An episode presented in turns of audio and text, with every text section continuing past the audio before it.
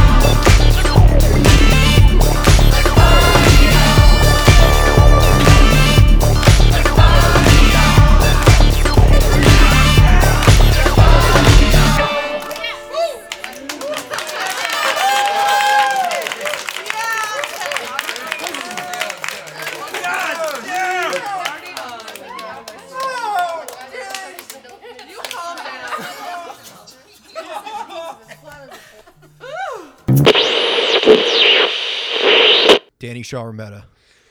What's up, dude? What's up, man? It's been a minute since we've seen each other, and there's a full on snowpocalypse happening in Nashville. Dude, there really is. And let me say, no one knows how to drive worth a shit in it. No, no. Well, you came to pick me up because you got four wheel drive. We are going to do this podcast today. We're setting up the the new space, which it's coming along. There's progress being made Definitely. for sure. Yeah. Um, but yeah, it's uh, it, it it's always the fucking the the biggest deal whenever it snows even a little bit in Nashville, and this is a pretty decent storm. Yeah. Luckily, it's at least right now, it's like powdery. Yeah, Tomorrow is going to be the day where the, we're going to see a lot of accidents. it's accidents. gonna be it's gonna be all packed in and shit. Yeah, I, I just saw that it's like a three degrees with the wind chill right now. Dude. Look, I am one of those crazy people that most people don't like that prefers the cold over the heat. I know it's like a, a common thing that people, most people I feel like are the opposite. Yeah, Um, but something about the Tennessee wind. It's like wind that just like blows through you, Yeah. like and cuts through your soul. Like Oh, that's just the best way I could describe it. Yeah, well, it, it it's been pretty windy here the past couple of weeks. We've had a lot of wind action going, Yeah. and I, I like it whenever it actually snows in Nashville because it reminds me of like growing up, you know, and being a kid in Maine and all that shit. Um, so I, I was just looking out my window today. I had those French doors to my place. Oh yeah. Yeah, Is so that a does that create a draft? It does a little bit. It does. It my place gets honestly pretty fucking cold. Like I the on- I can only heat like half of it comfortably, Yeah. and it's the part where my bed is. I'm gonna have to figure something out tomorrow when I'm working. I'm just gonna have to put my space heater under me Yeah. because it's gonna be fucking cold. Um, but when it gets this cold, I mean, it's three degrees. I don't have central heat at my place, so I'm I'm completely operating off of space heaters right now. Yeah. So it's a little chilly in there, but it, you know, um, it still wasn't too bad. I just put on some more clothes. Uh, Don't get me wrong; it's not like I'm outside. There's No. definitely a difference, but there's a chill for sure. But yeah, I was listening to um, Death Cab for Cutie. They have a song that I've always liked called "I Will Possess Your Heart." It, w- it was never like a big single for them. I, I mean, it was a single, yeah. but um, it's like an eight-minute song. Oh shit. Okay. Um, and it, it's super vampy and all of that. So I, I like listening to it whenever it snows. So I was just like looking up old songs that I would listen to in the snow when I was a teenager. okay. And uh, What was- else you got? Um, so I also had there's a band called Broken Bells. It's the singer from the Shins and Danger Mouse. Okay. Yeah, I know Um, Danger Mouse. Yeah, and they have some pretty good songs. Uh, so I was listening to that, and then just in general, I've been listening a lot more to stuff that I listened to when I was growing up, like the Strokes. There's this other band called the Virgins. They only released two records. Their f- second record I never really cared for, but their first one was pretty good. It was they were like a hot it band for a minute. They were a New York band, and they would play them on like Gossip Girl and all that shit Gotcha. um, it kind of kicked off for me because I've been watching Entourage. I watched like the entire series, and all of that was like when they shot the show. It was through my like junior high and high school years. Yeah. So it was all the stuff that I listened to. Like they had Kings of Leon on there, they had the Strokes on there, they had Franz Ferdinand. It was all those big kind of indie rock bands of that era Yeah. where they played their music on that show.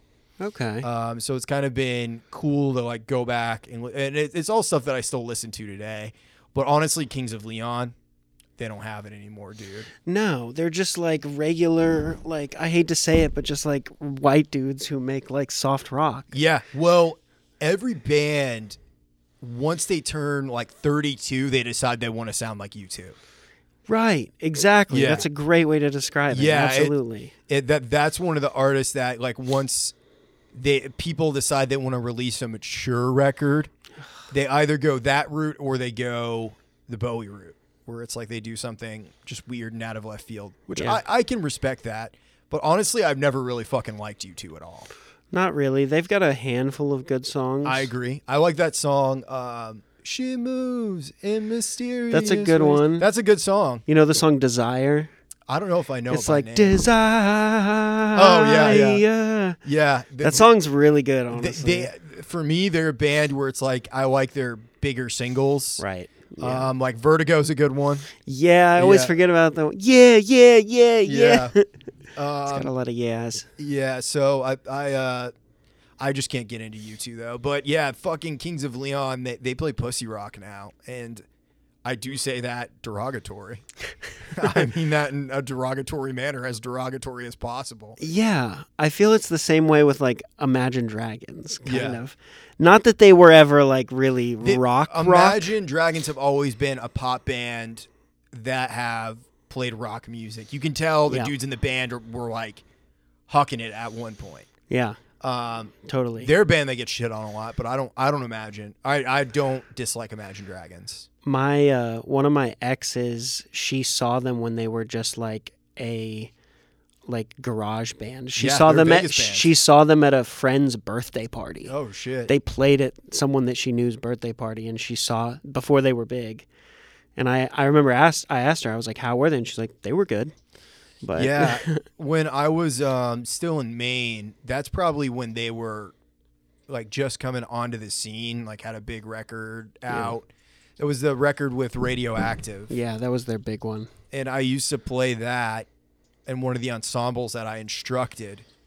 Um, so it was kind of, I I never minded that playing that song. Um, but yeah, I feel like Imagine Dragons they get a, they get a bad rap. I don't hate them. No, I don't. Um, they're one of those bands. I, I'm always torn. Like that song, uh, "Believer."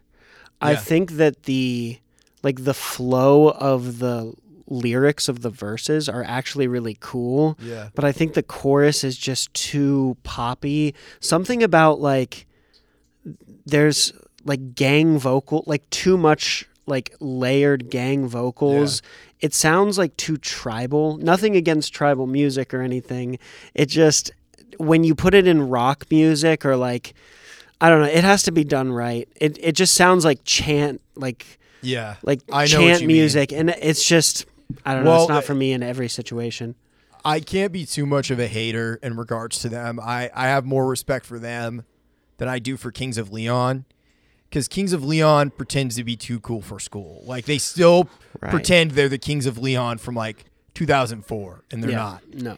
And even I I was super into um, Only by Night when that record came out, which was recorded at Blackbird, by the way, Okay. in uh, Room D where Gina Gina Gina was recorded nice. the theme song for this podcast. But um, yeah, I, I I was super into that. That's what kind of got me into them. I loosely known some of this stuff just because I feel like they were featured on a lot of commercials, so Yeah. I like knew the songs. And I went back and listened to their first couple of records, like the hits from each one. And I was like, this is actually pretty fucking good. They had good songs. Yeah, they were kind of like, and I, I hate to hate on, I mean, well, not really. They're more, I know this isn't going to make sense until I say it. Cage the Elephant is more of like a, they went more in the like weird Bowie, Bowie direction, direction, yeah. but I still feel like in the same way, they started as like a gritty rock band Yeah. that actually had some good, just fucking punchy rock songs. Well, from my perspective, I definitely prefer Cage the Elephant over Kings of Leon. With Ca- the uh, the other thing that I, that I'll say about all this stuff that we're talking about, as you age, shit changes. So you're not filled with the same piss and vinegar that you were when you were 19, 20, which Sure. a lot of the dudes were when they started the band. Like the Kings of Leon, their bass player, he was 16 Right. when he joined the band. Um, when the band started, so it's like you're you're not gonna make the same kind of record just because you're a different person. And if you're trying to grow artistically, what I will give Kings of Leon shit about though is that it seems merely uh, like lifestyle maintenance for them now. right. Like they want to keep the nice cars, they want to keep the big houses and all that shit. So they they just make anthem records right. Um because once they kind of hit that only by night period, that's when they really broke through to the mainstream. And there, there's nothing wrong with quote unquote selling out. I don't think there's anything wrong with that. But you gotta, because it probably funds a lot of other shit that they want to do Sure. you know and i understand that i feel like someone we've we've talked about who's who's done it really well is dan from the black keys Yeah. you know what i mean and we, we listened to his um or the black keys newest single um that just came out called uh beautiful people stay high Yeah. And it's a pretty good song It's co- Collab with Beck, right? yeah, yeah, co-written by Beck and Dan the Automator. I don't know who Dan the Automator is. I have to look him up to see who he is. I don't know if I've heard anything by him. I think he's just kind of like a producer. Yeah. Um, but yeah, it, it it's pretty cool. I'm, uh looking forward to their new record. I think they're still doing the Black Keys thing. I think this is going to be a, a big record for them, and it's called Ohio Players. It comes out April 5th, I believe Okay. and uh, Noel Gallagher's on the record too, from Oasis. Oh shit. He okay. co-wrote a couple of songs with him. Very cool. Which Noel is uh, famously always a hater, dude. I don't know if you've ever seen any interviews with him or Liam from Oasis. They always, always talk shit. It's actually, it's just like in funny. general. Yeah. and- Oh yeah. They- They'll shit all over bands that they're they're playing with that they're um that they're on the same festival bills as. Like they'll openly talk about not liking someone's music. damn. No problem. But, but they're- they like Dan Auerbach. y- yeah, they they like him. Uh, Noel, I mean, he play he plays on the record. He's he's f- funny as fuck too. If you ever get the chance to watch any interviews with him, he's hilarious Okay. he just speaks his mind and he Yeah. doesn't give a fuck. He doesn't give a fuck about the industry or all the bullshit. I respect it. Yeah, I really respect him. And to uh to a different degree, I've I've always felt like a band I can't get into that people in Nashville fucking love is the Black Crowes. They're kind of like American Oasis, except they they can't. Their most famous song is like a cover song. Yeah, I think in in the same way of like what you were talking about, like the singer for the Black Crowes, I think was like 16 when they went on tour Yeah, or something like that. So they were true examples of like what we were talking about earlier, Yeah. where it was just like a true um, success and like I think the things that they were, you know, doing. But yes, to to your point though, uh, yeah, their most famous song is in fact a cover song yeah, a Which- very well done It- original song too, a ballsy cover. Yeah. I. I I will say it's it's good. I do like it, but I, I've just never been able to worship at the altar of Black Crowes the way that a lot of musicians do. I feel like you're in town. It's it's like for them, it's them and another fucking band is uh the Allman Brothers, which the Allman Brothers are good. yeah, Don't get me no, don't get you're wrong, right. It's like yeah, but it's a little fucked out. Uh, for me, because it's like uh, uh, the, the whole southern vibe. I feel like people come here and they feel like they have to like the Allman Brothers yeah, honestly, I never heard the Allman Brothers until I moved to Nashville. I, I went all that time, but I also grew up in the Northeast. Sure. So up there, it's like Bruce Springsteen and Meatloaf and Billy Joel. Those are like the bar band songs in the Yeah. Northeast. It's not like down here where people want to, and some of it, it does translate, but like, uh, can't you see? Obviously, is one that's always kind of like a staple because it's only three chords. It's played at every fucking bar show. yeah. That was kind of new to me too. Yeah. here. that wasn't that big of a like. Don't get me wrong, because that's Bob Seger, right? Can't Or- you see? No. or uh, wait. Marshall Tucker. Or band, Marshall. Oh yeah, that, But I think it's I'm- originally a, a Waylon Jennings song, Or- or maybe he covered it. oh, okay. But um, yeah, it's just like music like that. I've never been able to like get into for listening pleasure. I can play it and enjoy it and have a good time, but I I would much rather have like a really fucking swinging keys player on stage with me and everything that I do. Yeah, Like a, a really good keys player and a really good percussionist, I think fills out a band. But then you're talking about you know a five six piece band yeah, throw in some horns too. I do love horns, which that's all stuff that like Skynyrd and the Allman Yeah. Brothers have, and it's good, but it's never really resonated with me. This the whole Southern, like we're Southern and we're proud and we're really into this.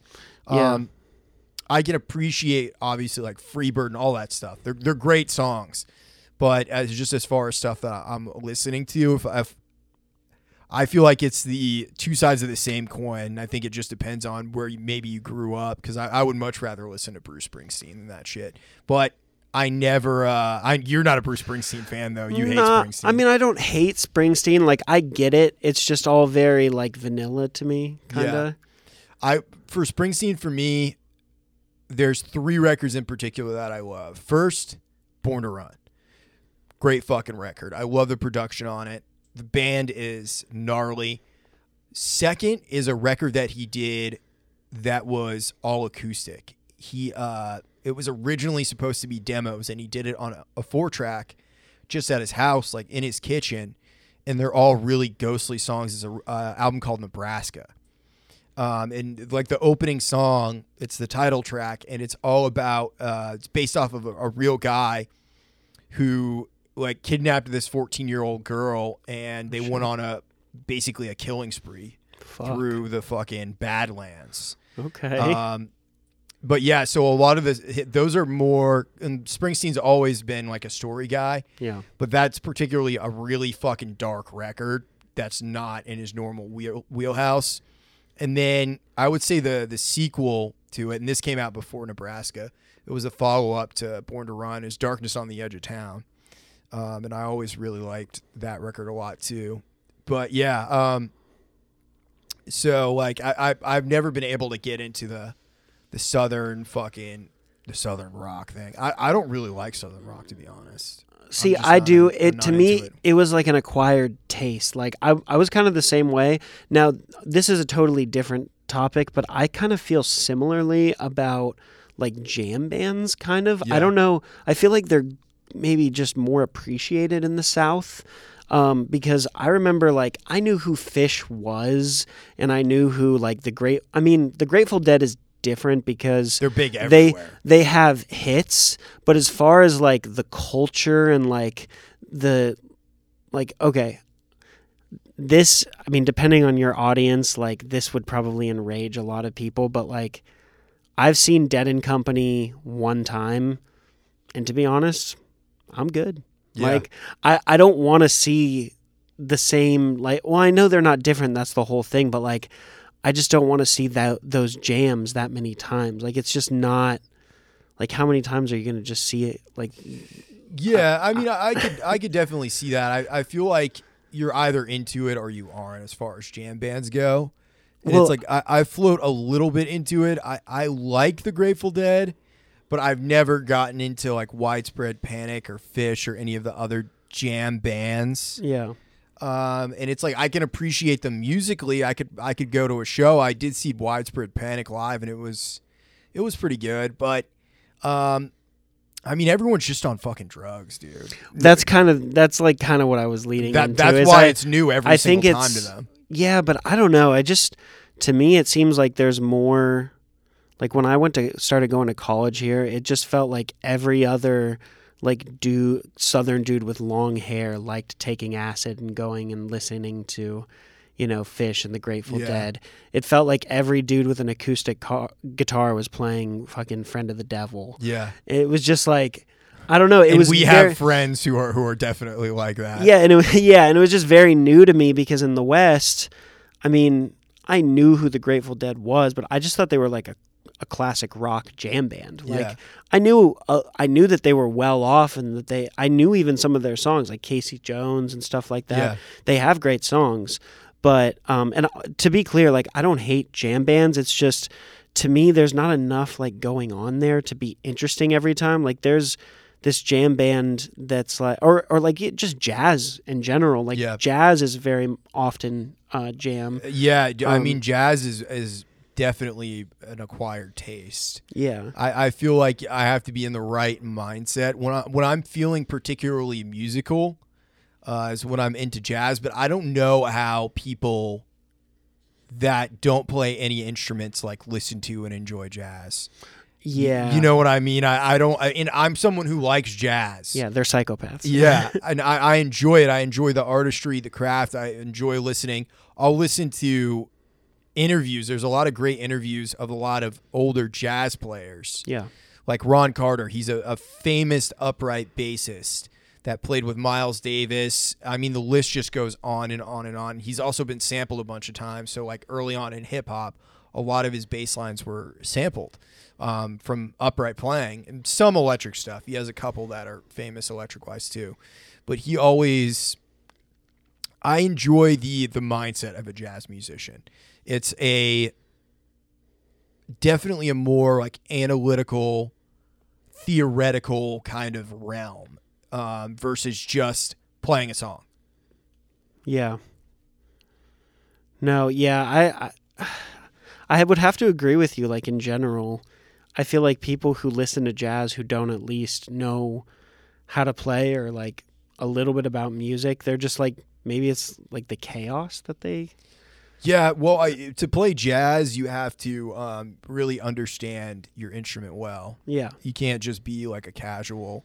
Because right now, I, I I'll be one hundred percent real. I couldn't play a jazz gig. Same, definitely not. Uh, Like there's there's no there's no way. I mean, if I had time to prepare and if I was able to jam with the people in advance, yes. But even then, like jazz, unlike a lot of jam music, and I know not all jam music is like this, but a lot of jam stuff is one, two, three, four chords. That's not that way in jazz. Yeah. You'll have like eleven changes in a jazz song, Right. and it's hard as fuck.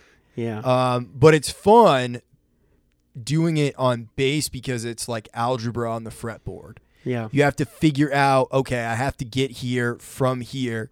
How can I do that in a musical way where it still sounds cohesive? Yeah. Um, Not always good. yeah, yeah, and that's that's what I enjoy about it. Um, but I can definitely understand someone not being into it. Yeah. No, for me it, it depends on like the type. I have always said kind of as a joke but also kind of serious that bluegrass is like southern jazz kind of It- almost. yeah, yeah, uh, bluegrass. The, what I've heard, it called um, hillbilly jazz. Hillbilly jazz, I like that. Yeah, which it just makes me think of Tristan that Oh yeah. that title, hillbilly jazz. you you really do have to have a pretty firm grasp on your uh, understanding of music, and it's like playing with Tristan. He and I know we've talked about this before. Yeah. Tristan, if you ask him like how to do something or what to do, he might try and half explain it once. Second go around, he starts getting pissed. He's getting irritated. Yeah, he starts getting irritated. And it's like, bro, not everyone has been fucking playing since they were six years old right. or four years old whenever he started playing. Yeah. Um, but it's fun playing with someone like that too. Yeah, he knows his shit. He's just not always great at explaining it to other people. No, no, it's just when you're playing with Tristan, you just got to keep up. Yeah. Which Josh will he'll slow down and explain shit for me. But it's interesting on uh, upright on bluegrass playing that. It's the total opposite of jazz, where you still have to be the timekeeper. But the interesting interesting thing about bluegrass is you're right on top of the beat the whole time because you're one of the several instruments. Like every instrument in a bluegrass band is doing percussion. Yeah. Um, that that to me is something that has been an acquired taste. Is bluegrass? It was never really something I was into or knew much about. Yeah. Same. Um, my grandfather, my dad's dad, he was he's super he was super into bluegrass, and I didn't get to know him well. But my dad told me that they would always listen to, um, like the Louisiana Hayride, Okay. and it was like the like a version of basically the the Grand Ole Opry. Like Elvis was on the Louisiana Hayride at Oh, one shit, point. It, okay. was, it used to be like a big deal radio show back in the day. It was like that and the Grand Ole Opry were the two big shows. Damn. Um, but it's just kind of interesting to see how like how regional music is Yeah. and everything's really obviously opened up because of the internet. There's less of that today. Um, but what I would be interested to hear, I feel so isolated in Nashville because I play with all Nashville musicians. I wonder what it would be like to go to a place like LA or New York. Because there's something about music where even though we might be playing different styles and different sounds, I wonder what exactly the Nashville sound is. And I'm not just talking about country. I'm talking across the board. You know what I mean? Yeah. Like all styles, all genres that are here cuz I feel it's it's really like uh the, the way it was explained to me. It was this drummer that I knew that was the groundskeeper at one of the apartment buildings that I worked at. He was Willie Nelson's drummer back in the day oh shit. um, and he knew Willie from back in Texas because they were both from Texas.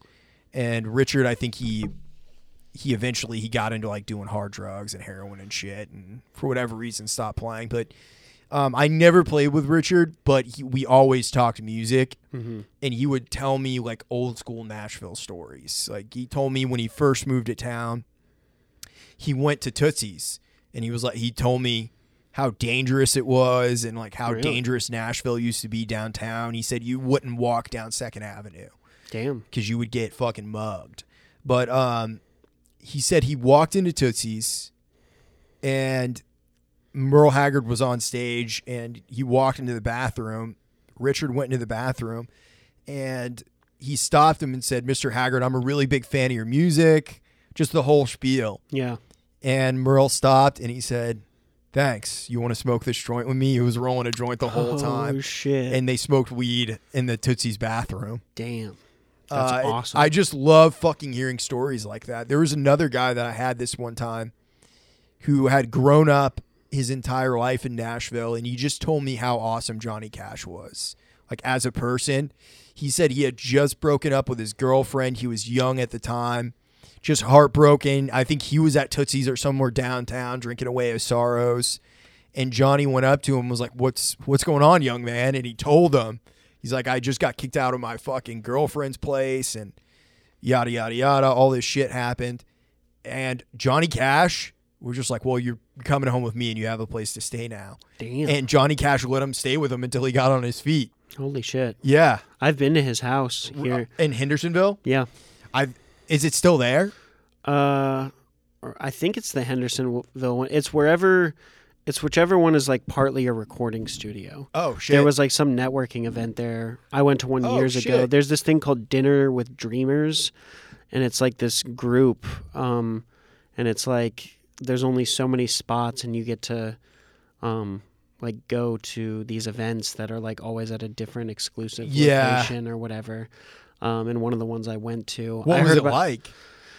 it was really cool. I mean, it was pretty laid back. There was like a band who was playing there. Was Um, it had a- the house been updated or was it still? Oh yeah, no, like there were the family was living there, so like people in his family were there. Still live there? Yeah. That's cool. Yeah, and they had like original writings like on the walls, um, That's like cool when as he fuck, wrote songs and stuff like that. And then like a whole section of it was like a recording studio. Did you ever see the uh, the Walk the Line movie with Joaquin Phoenix and Reese Dude. Witherspoon? Literally, someone just asked me that the other day. I've heard, and they were giving me shit because they were saying that it was such a good movie. It's an okay movie. Okay. Joaquin Phoenix is fucking fantastic. Well, that's what that's what they were Cash, saying. though. Is they were saying he did just such a great job. Yeah, he was amazing. And then Reese Witherspoon plays uh, June Carter Cash. hmm Um, and uh, yeah, I mean, it, it's worth the watch, especially since you live here. Just kind of seeing the highs and lows, like the ups and downs of his career, because he had fucking a lot of them. Yeah. Um, and it was really cool to kind of see that. It's been years since I've seen it, but a lot of it was parodied, parodied in the um, Walk hard. Walk Hard. I yeah. love Walk Hard. We Yeah. just watched that the other night. Actually. Yeah, I, I I love uh, fucking, Wrong kid died. uh, Jack White in that too as Elvis. yes, He's he's, so Elvis. funny, Yeah. yeah. yeah, Wrong uh, kid died. yeah, yeah. It's it's that's that's another classic kind of music movie. One people always t- the one movie people always fucking talk about that I've never been able to get into is Spinal Tap. Have you ever seen Spinal Tap? That's like the spoof of like '80s rock band, isn't it? yeah, but it's a total fucking boomer movie, dude. Boomers love that shit. Yeah. And I'm just like, I, I've never, I think it's a generational thing. I've never been able to get into it. It's all this like they're '80s songs, but they're about like fucking chicks or something. Like they're- well, Spinal Tap, I think they start out, like it shows it briefly in the beginning where they were like, uh, like one of the California 60s kind of sounds, and they go through the 70s, and then eventually you get to the modern day in the movie. oh, you know what? I think I might be mixing it up with. uh Fuck. There's another one that I'm thinking of. I can't think of the name. Steel Panther. That's what I'm thinking Steel of. Panther is I'm yeah, they're like a, a, par- a parody. They're they're pretty much they're like Spinal Tap though. Okay. Like uh, they if Steel Panther is also parody, but they're like specifically 80s. yeah Okay. yeah I I would say Steel Panther definitely exists because Spinal Tap exists. Gotcha. Okay. Um, but yeah. Uh, honestly, this is Spinal Tap can suck my nuts. I've never been into it, dude. I don't think I've seen it. I may have seen like clips or You something. may- it's it, when everybody always jokes, "Oh, turn it up to 10." Um, or whatever. I can't remember what the exact quote is, but there's a whole thing in there. They have um, all their bass players, I think, in the movie. They keep dying or like spontaneously Uh-huh. combusting, or maybe it's their drummers. like Metallica. Or, Yeah. yeah, because Metallica's bassist. Yeah, yeah. like two of their bassists died. uh, well, one of them died, and then he was replaced by Jason Newsted, who got a lot of shit from Metallica themselves, and they just kind of treated him like garbage. And now it's Robert uh, Trujillo, or I can't, I don't know how to pronounce his last yeah, name. yeah, They're another band, dude. They've always fucking survived. yeah, yeah. They've adapted, but honestly, they've maintained a pretty consistent sound. Like you got to give Metallica credit that like yeah, they're unmistakable. It's like Yeah, absolutely. I mean, that is also just like his voice and you know the wah pedal on Kirk Hammett's the guitar. wall like, of guitars. Yeah, they have like definitely a sound but they've pretty much stuck with it. Like they're one of the ones who have like kind of stayed true to what they are, in my opinion. Yeah, I, I feel like with a lot of bands, and the Black Keys are a good example of this. Um, they kind of stick with what they do well, and then on all their other shit, they do whatever. I think that's the best way to do it rather than trying to change cuz like I remember like like everyone now like glorifies Linkin Park because you know Chester, Chester Bennington Bennington, died. died. and everything which they were I mean honestly I think they're a band that like out here in the south people hate on them honestly I grew up fucking listening to I, I grew up li- listening a to lot. Linkin Park. I was like yeah. really into them, honestly. They were big on the West Coast, and um, but that's also because like rap is big on the West Coast. Yeah. So like the rap rock mix, I felt like was really you know impactful. was Limp Bizkit big when you were growing up? yeah, I knew of them, but I was like. I mean, I was born in 96, so by that point, they were like, by the time I was listening to metal music, it was kind of like, oh, what was, they were like a thing of the past, Yeah. kind of. I knew who they were, but They're they, still around too. Yeah, they are still around. Um, but I didn't see. I don't. I can't remember when they were like big. Yeah, it, Um, it would have been when you were like super small kid. But I was old enough, just old enough to remember when, like, uh, Nookie was like their big song Yeah. on MTV. It was probably like 1999. Yeah, yeah, yeah. Um, but I guess my point is, is that like Linkin Park, at the end there of their career, they were like, kind of starting to get off into this area that was like, I don't know. It was very, and again, like you said earlier, if I were in that position, I wouldn't. I'm never gonna talk shit on you know a band selling out because you got to do what you can to survive. Um, but I guess to the point of this whole, I mean, not maybe the point of the whole conversation, but I guess in my opinion, I think it's better to stay true to like what you do best and what kind of like got you to where you are Yeah. but and then just do side projects of what you want and i think the black keys are a perfect Yeah. example of that because the black keys can continue to put out records of music that their fan base loves and then they just have other projects and collaborate with other people I think there is something to be said though for a band like Arctic Monkeys where they take big artistic risk. And- Yeah. and, move off the mark and they're they're like I love them so I really dig seeing the change. Um but uh, like you look through their first couple of records cuz they first got big when I was in high school. I think their rec- their first record came out when I was a freshman in high school.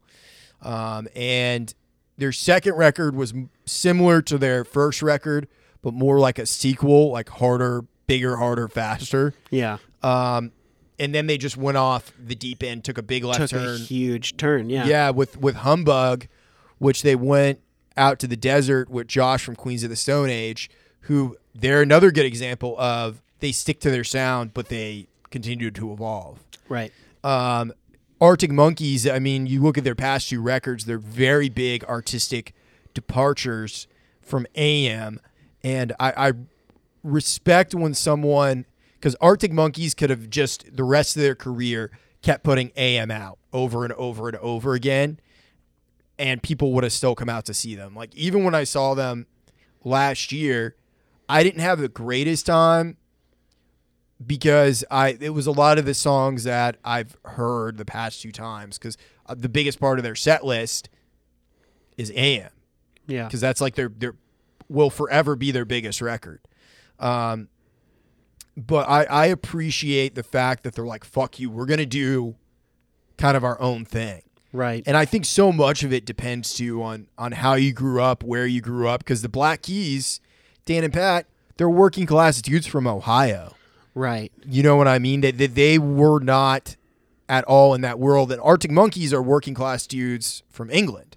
They're Sure. from a small a small town outside of London, like a suburb of London or some shit. So I think so much of it, Europeans are are more apt to get fruity and weirder anyways. yeah The, the Black Keys were just like, fuck it, this is what we do. Yeah. I think you just, you know, as an artist, you got to kind of be realistic with yourself. And that's why it's so important to have like good managers and producers to give you guidance and realistic guidance. Yeah. Because your fans aren't going to tell you. Your fans are going to say, like, you know, whatever the fuck because they just love you. Or they're going to say, fuck you, you change. Exactly after you make the change. So you got to know whether you're an Arctic Monkeys or a Kings of Leon. Because Yeah. if you're the band who really wants to hone in on their craft and like is really in it for the creativity, then yeah, take creative risks. But if you're to just kind of like, you know, do what's safe and, you know, package it in a way that looks like it's, you know, something new, most of the time, and I'm finding myself think this more and more, is that like people as a mass, like, yes, people are stupid, but like people can smell, um, and like, like basically we have an internal, I think, gauge for seeing things that are like ingenuine. Like, yeah, like, authenticity. authenticity exactly and that i think that at the end of the day like that's the difference between like the viral videos and the ones that like yes there are videos that are fake that go viral but like what makes like such a great viral video is something that's like just filmed on a fucking iphone it captures you a know, moment. Exactly. Um, the same point, and I, I actually want to bring this up for two reasons. One, because it relates to the conversation, and two, I just want to talk about South Park. Um, Yeah. But I was talking to my dad, shout out to my dad, the other day, and he was saying that he likes South Park. He watched like the new specials, which I would love to talk about. Yeah. But um, he was talking about how he just feels like nowadays, like he likes them and he likes some of the jokes, but he just feels like it's not as funny as it used to be. And I kind of s- stopped and I. I've been listening to a lot of like different comedians podcasts recently and one of the main underlying themes that I have noticed that comics uh, say about like the greatest comedians or comics, whatever you want to say, is that the greatest ones take risks, and part of taking risks is that it's not going to land every fucking Yeah. time. And I think that that applies to all art. It And, does. um, Absolutely. and I basically said that to my dad about South Park, as I was like, I was like, honestly, I think the fact that it you don't always like it speaks to how good they are because honestly it's not just for you you're a baby boomer it's not just for you it's for you know they also want to make fun of you like yes Yeah. they want to make you laugh but they're going to do things that are well, you're not going to agree with No one is protected. no, and that's the point, and that's what makes them so great. And they get to do what they want. They are the only ones who protect, who are protected because they know what they can get away with because they've been doing it for so long. Yeah. and they know that they can just shit on everyone. And honestly, like yes, they care about you know people liking it. Of course, they have to because they're a TV show. But honestly, at this point, I feel like they they throw in a lot of things that are just for them. Yeah. Well, you got to think too. There's a couple other things that I think contribute to what you're saying. One, they're rich as fuck now. Yeah, for sure. That They're- definitely plays a role. They're rich as fuck. They have freedom. I won't lie there. so, but the other side of that is though, they're able to truly do what they want and not give a fuck. yes. Two, it's been on the air for so fucking long now. Um, I, I remember seeing, geez, this was probably 10 years ago, them talking about how they didn't want to do South Park anymore. Yeah, hashtag cancel South Park. They yeah, started yeah, that. that's right. That's it was a whole thing.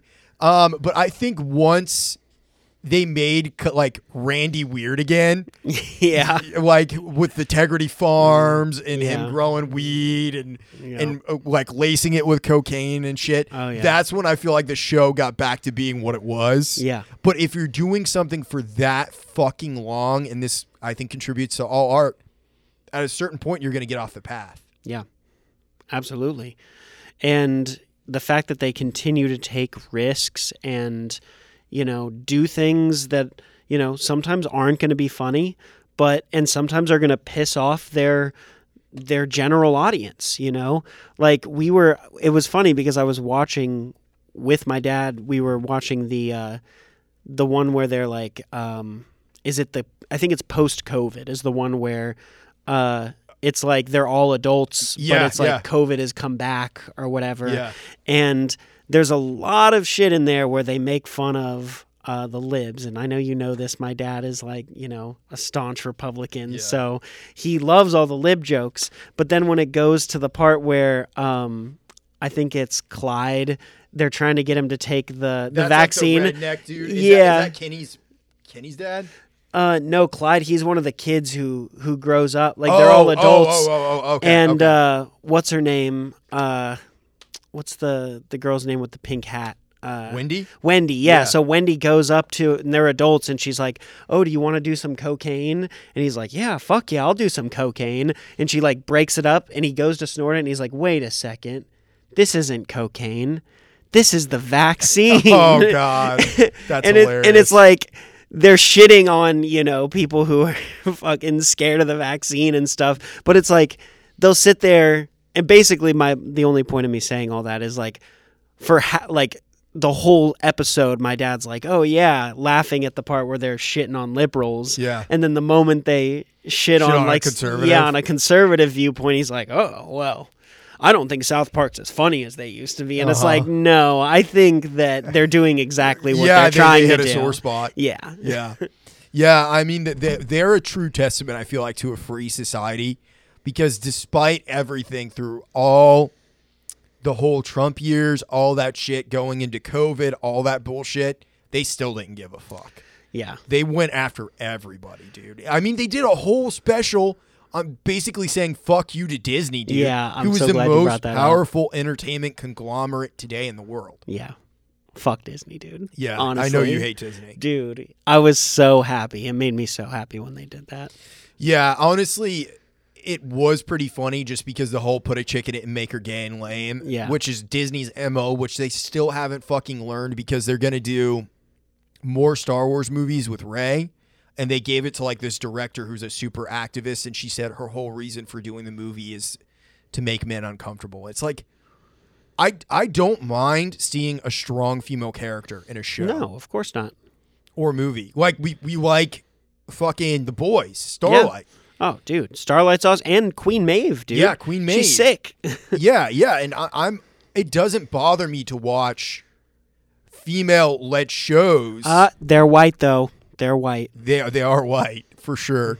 Not Um, good enough for but Disney. we watched Gen V, That's true. Yeah, and that was a very diverse show. that's true. And it, we still thought it kicked ass. I mean, there Yeah. was there was some of it. There was just some liberal messaging in there. I wasn't really a fan of. Yeah. But uh, at the end of the day, I can appreciate it, and I can appreciate the fact that Homelander is basically this Trump-like figure on the show. Totally. Yeah. because it's accurate. Like Yeah. I, I never, I never think like this really offends me seeing Homelander say the shit that Trump would say. Because whenever he does or says shit, I'm like, yeah, Trump would probably do that if he had Yeah, absolutely. superpowers like Homelander. 100%. So yeah, it's just, I don't know. There's there's a bunch of bullshit. I feel like when it comes to that. But the, my whole point is, they're they're still trying to do what doesn't fucking work with with Disney, and they're going to Yeah. continue to do that. Like the messaging is more important to them than the actual product, but they are going to release. They announced recently, uh, Mandalorian and Grogu movie. Okay. They said they, they started working on season four already, but it sounds like the movie's going to come out first.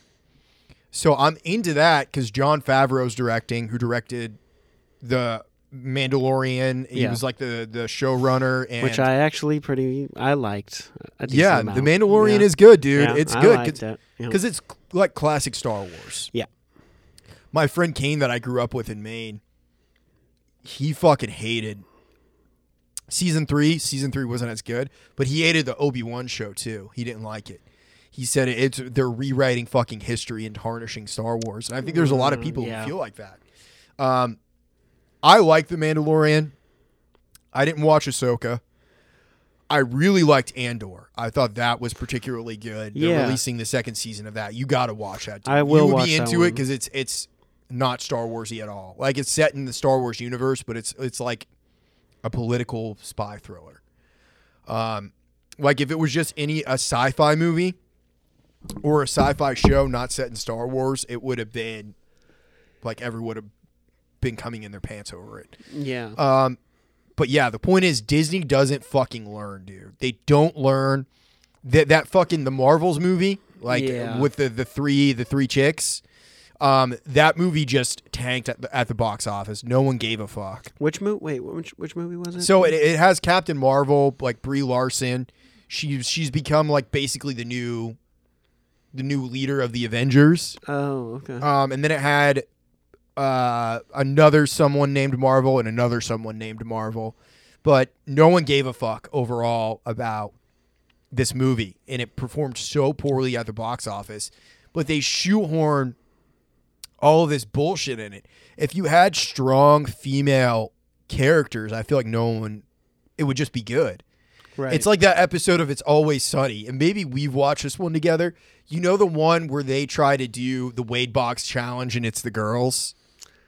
I think so. So it's it's it's Artemis, uh, Charlie, and Mac's mom, um, moms rather, and uh, D, Sweet D. yeah. And then they get on the plane and they, they try. You know the the first one where they try to drink as many beers as Wade Boggs. Oh, So they did this, but with just the chicks. Okay. And then Sweet D gives a speech at the end of it that's so fucking funny and spot on, where she says, "Wouldn't it just be better for us to do like our own thing? Why do we just have to copy what the, the boys did?" right. And yeah, exactly. like that that's how I feel about these movies. It's just like you can there's I I have no problem with strong female characters. I'm cool with it. Just don't insult me in the story by making it bad. Yeah. I don't even care necessarily about the digs of like, oh, he's a man, he can't. It's like that's whatever. But it's just the story itself. If the story's not good, then you can go fuck yourself as far as I'm concerned. And that's what the deal was with those new Star Wars movies. Like the ones where Rey was like the protagonist cuz when they the trailer came out, like the Force Awakens trailer, that was back in 2015. And I was really excited for the Force Awakens. I was 10 out of 10 hyped because I was like, this is a Star Wars movie. I never thought we'd be getting it again. yeah. But how they sold the movie versus how it actually was, they sold the movie in the trailer as it was going to be the arc of Finn, who shows up. He's the first one that you see. He's a black stormtrooper, and he's going to become a Jedi. So it's like seeing that arc from Jedi or stormtrooper to, to Jedi, Jedi, yeah. and then having a, a black male character as a lead. I was like, this is cool as fuck Yeah. this is a great idea. That's what everyone was talking about. They're like, this is going to be really fucking cool. But then it just put a chick in it and make her gay. Like they just had Rey, which there's nothing personal against Daisy Daisy Ridley, the actor who played her, but the character just wasn't fucking good. It was like she never found her footing, and that that is entirely the fault of Disney Yeah. and Lucasfilm, who is headed by none other than Kathleen Kennedy herself Right. which yeah. me and Zach have been talking shit to each other about Kathleen Kennedy for years. Really? How much we hated her. Yeah. And now everybody knows her name from that South Park. So we're like, Yeah. fuck yeah. Good. She sucks. She's awful. Um, because Put she another di- diverse woman in it. yeah, yeah, that, and that's what their whole thing is. And it's like, yes, I'm do that. Yes, it's Sure, yeah, yeah. There's nothing wrong with that. Just don't shove it down our throats and make it artistic. Yeah, don't do all the fucking messaging with it because it cheapens whoever the character is. Yeah. It's like I do get it. There's been oppression, systematic, all that stuff. Yes, I'll give you that. It was a white man's world in Hollywood for a long time, Yeah. and Definitely isn't now. yeah, it, it, no, it, and it's not now. And Yeah, I know. and, and now that everybody like I, I think it's great that there is more diversity and they're telling more stories but like someone okay someone who i can give a really good example of who's awesome jordan peele Yeah. he he did get out he did that ufo movie um nope uh and it was artistic it was good writing Yeah. Get Out is a good movie. yes do I haven't seen the other one. do something artistic with good fucking writing. Don't insult us. Also, Nope had a, a female character as the lead, Yeah. and it was a great movie. So it's just like you you can do that, but make it fucking good. But Right. the studios now, there's just no room for for error in what they're doing. They're willing to to spend all this fucking money, and it's the same way for labels too.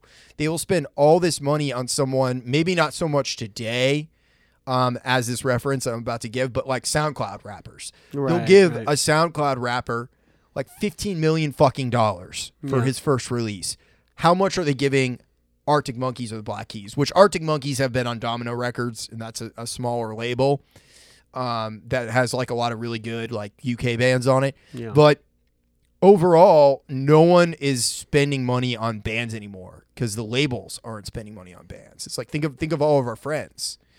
And to go back to what we were talking about earlier, I've heard the new Weird Sisters record, um, and it's different. I think a lot of people are going to be shocked by it. yeah. Um, maybe not so much if they've seen them live because they've they've been doing. The last time I saw the Weird Sisters is when I played at the Dive. That was probably the last time you saw them too, right? Uh, no, I saw them at Basement East. oh, that. Basement East. Okay, so you've seen them in their kind of their new configuration. I have. Um, so that's very much what the record is. It's like a lot of beats and uh, sequencers and all of that shit. There's two songs on the record that are more in the vein of like what you would consider classic Weird Sisters to be. Um, that when I was in the band with them, there were songs that we played Yeah. and they were great. But um, hearing them, they've kind of taken a, a very big artistic departure. Not only that, the record doesn't sound like an East Nashville band record Okay. because I feel like East Nashville, it has a very particular sound. You know what I mean? Like there's a lot of bands in there that are have a diverse sound for sure, but like the Weird Sisters, they're willing to take artistic risk. Definitely. And they did they did that with this album, and I have to commend them on it. They're going to be on in a couple weeks. I'm looking forward to to talking to, to them about it, just to kind of dig a little bit deeper because they've always played me stuff over the years, and this this was a left turn for them. Yeah. No, I'm excited to hear it. I heard a little snippet of um what's that new song that they've been teasing? Wait, uh, so they're waiting so long, and then their newest single is "Party On," which Party on. I've played at the, front of this episode. Yeah, yeah. Um, and it sounds I like that. yeah, it's it's different. It reminds me of Daft Punk. It's like dancey and funky. Yeah. Kinda. I really like it. Yeah. Yeah, yeah, and I, I really respect and appreciate the fact that they tried to just go out and do something different from the first time around. Totally. Yeah. No, and and that's kind of, you know, bringing it back around, like that's what we've been talking about and kind of what my point was earlier is I think that you know, and it's hard to know when you're an artist because you're in it. You're trying to be as creative as possible. Yeah, follow the but, like, impulses. But it's like you got to know yourself, know enough to know if like creating new things and committing to those ideas and seeing them to their fruition is that you or do you want to just write a couple hits and then just, you know, go in maintenance mode and then just like like Kings of Leon. yeah. Or do like what we've talked about the Black Keys do, where it's like they continue to release, you know, kind of what their fans like and uh, respect. And then, you know, I mean, nothing against Dan, but he probably knew that uh, his other music that he writes in the um, The arcs. the arcs, And his you know, solo music. It's it's great music, but it's not as like punchy and catchy. It's more psychedelic and like chill and there's definitely a market for it, but like he was smart enough or maybe someone whomever guided him or whatever. I don't want to take credit from him. Um but somehow he maneuvered correctly. Maybe he just got lucky and he, you know, the Black Keys continue to make very much Black Keys music. Yeah. Um, I know that's like an oversimplification, but like very staying true to their style. Yeah. And then he gets to be creative in his other projects. yeah. And uh, I don't think either one suffers in that situation. No, either I- project. I don't think so either. They've they've really found I feel like the right balance because now they're successful enough to where they have a bunch of creative outputs. Yeah. Also, their manager now is Irving fucking Azoff. Do you know who that is? I do not. So he was the manager for the Eagles Oh shit. Okay. and Steely Dan. Um, but it, dude, if you, I, I feel like we've talked about it before. Have you ever watched History of the Eagles? Oh yeah, I love that one. That's the one So- that starts where they're in the um they're in the limousine and they're like looking talking directly to the camera. Yeah. It's like right after a show. Yeah, It's like so- a three-hour documentary. Yeah, yeah, and it's great. But It's great. they they interview Irving Azoff, and you kind of get to see his genius a little bit, and he talks about the role that he played in the Eagles and kind of when he came on board. I think it was during Hotel California, which makes sense. I mean, that's probably the biggest rock album Yeah. of all time. There's a strong argument to to make for that. Yeah. But um, yeah, now they have him as their manager, and I feel like they have entered into uh, even another stratosphere. Uh, the Black Keys have, where it's like s- someone might not know them by name, but they know their music. And it all started, I remember back when I was in high school, their music was in every other fucking movie. It didn't matter what movie it was, they were in they were in like Zombieland. They've been on a bunch of TV shows. Like they were they were on Workaholics. They had a cameo role on Workaholics. Um, but yeah, it's it's super cool to kind of see someone stick to their guns somewhat artistically in what they do, but still have commercial success. Yeah. Yeah, it's I would imagine it's tough. I mean, neither of us have done it, but I mean, you know, that's that's the music We're industry. fucking trying, dude. yeah. Uh, do you have anything on the books right now as far as shows go? Um, I've got things in the works. Nothing officially on the books at the Yeah. moment. Okay, cool. Yeah, I don't I don't have anything right now either. I just I had my first gig of of the year was a recording session. I, I don't know how much I can say about it other than it went fucking awesome and it was great to do. That's awesome. Um hope hopefully I'll be able to talk more about that soon. But um where can people find you at, Danny? Uh, you can always find me on Instagram at shooting the shit. Uh, you can also follow Eat Sleep Rock or find Eat Sleep Rock at uh, Eat Sleep Rock Nashville on Instagram, Facebook, and TikTok. Oh yeah, I'm on TikTok too now. Uh, the Chinese government got me. Um, but yeah, that's pretty much it. Keep oh, on- and Na- Nashville carpet cleaning too. Yes, Nashville carpet cleaning, of course. Keep on dreaming. See you next week. Thank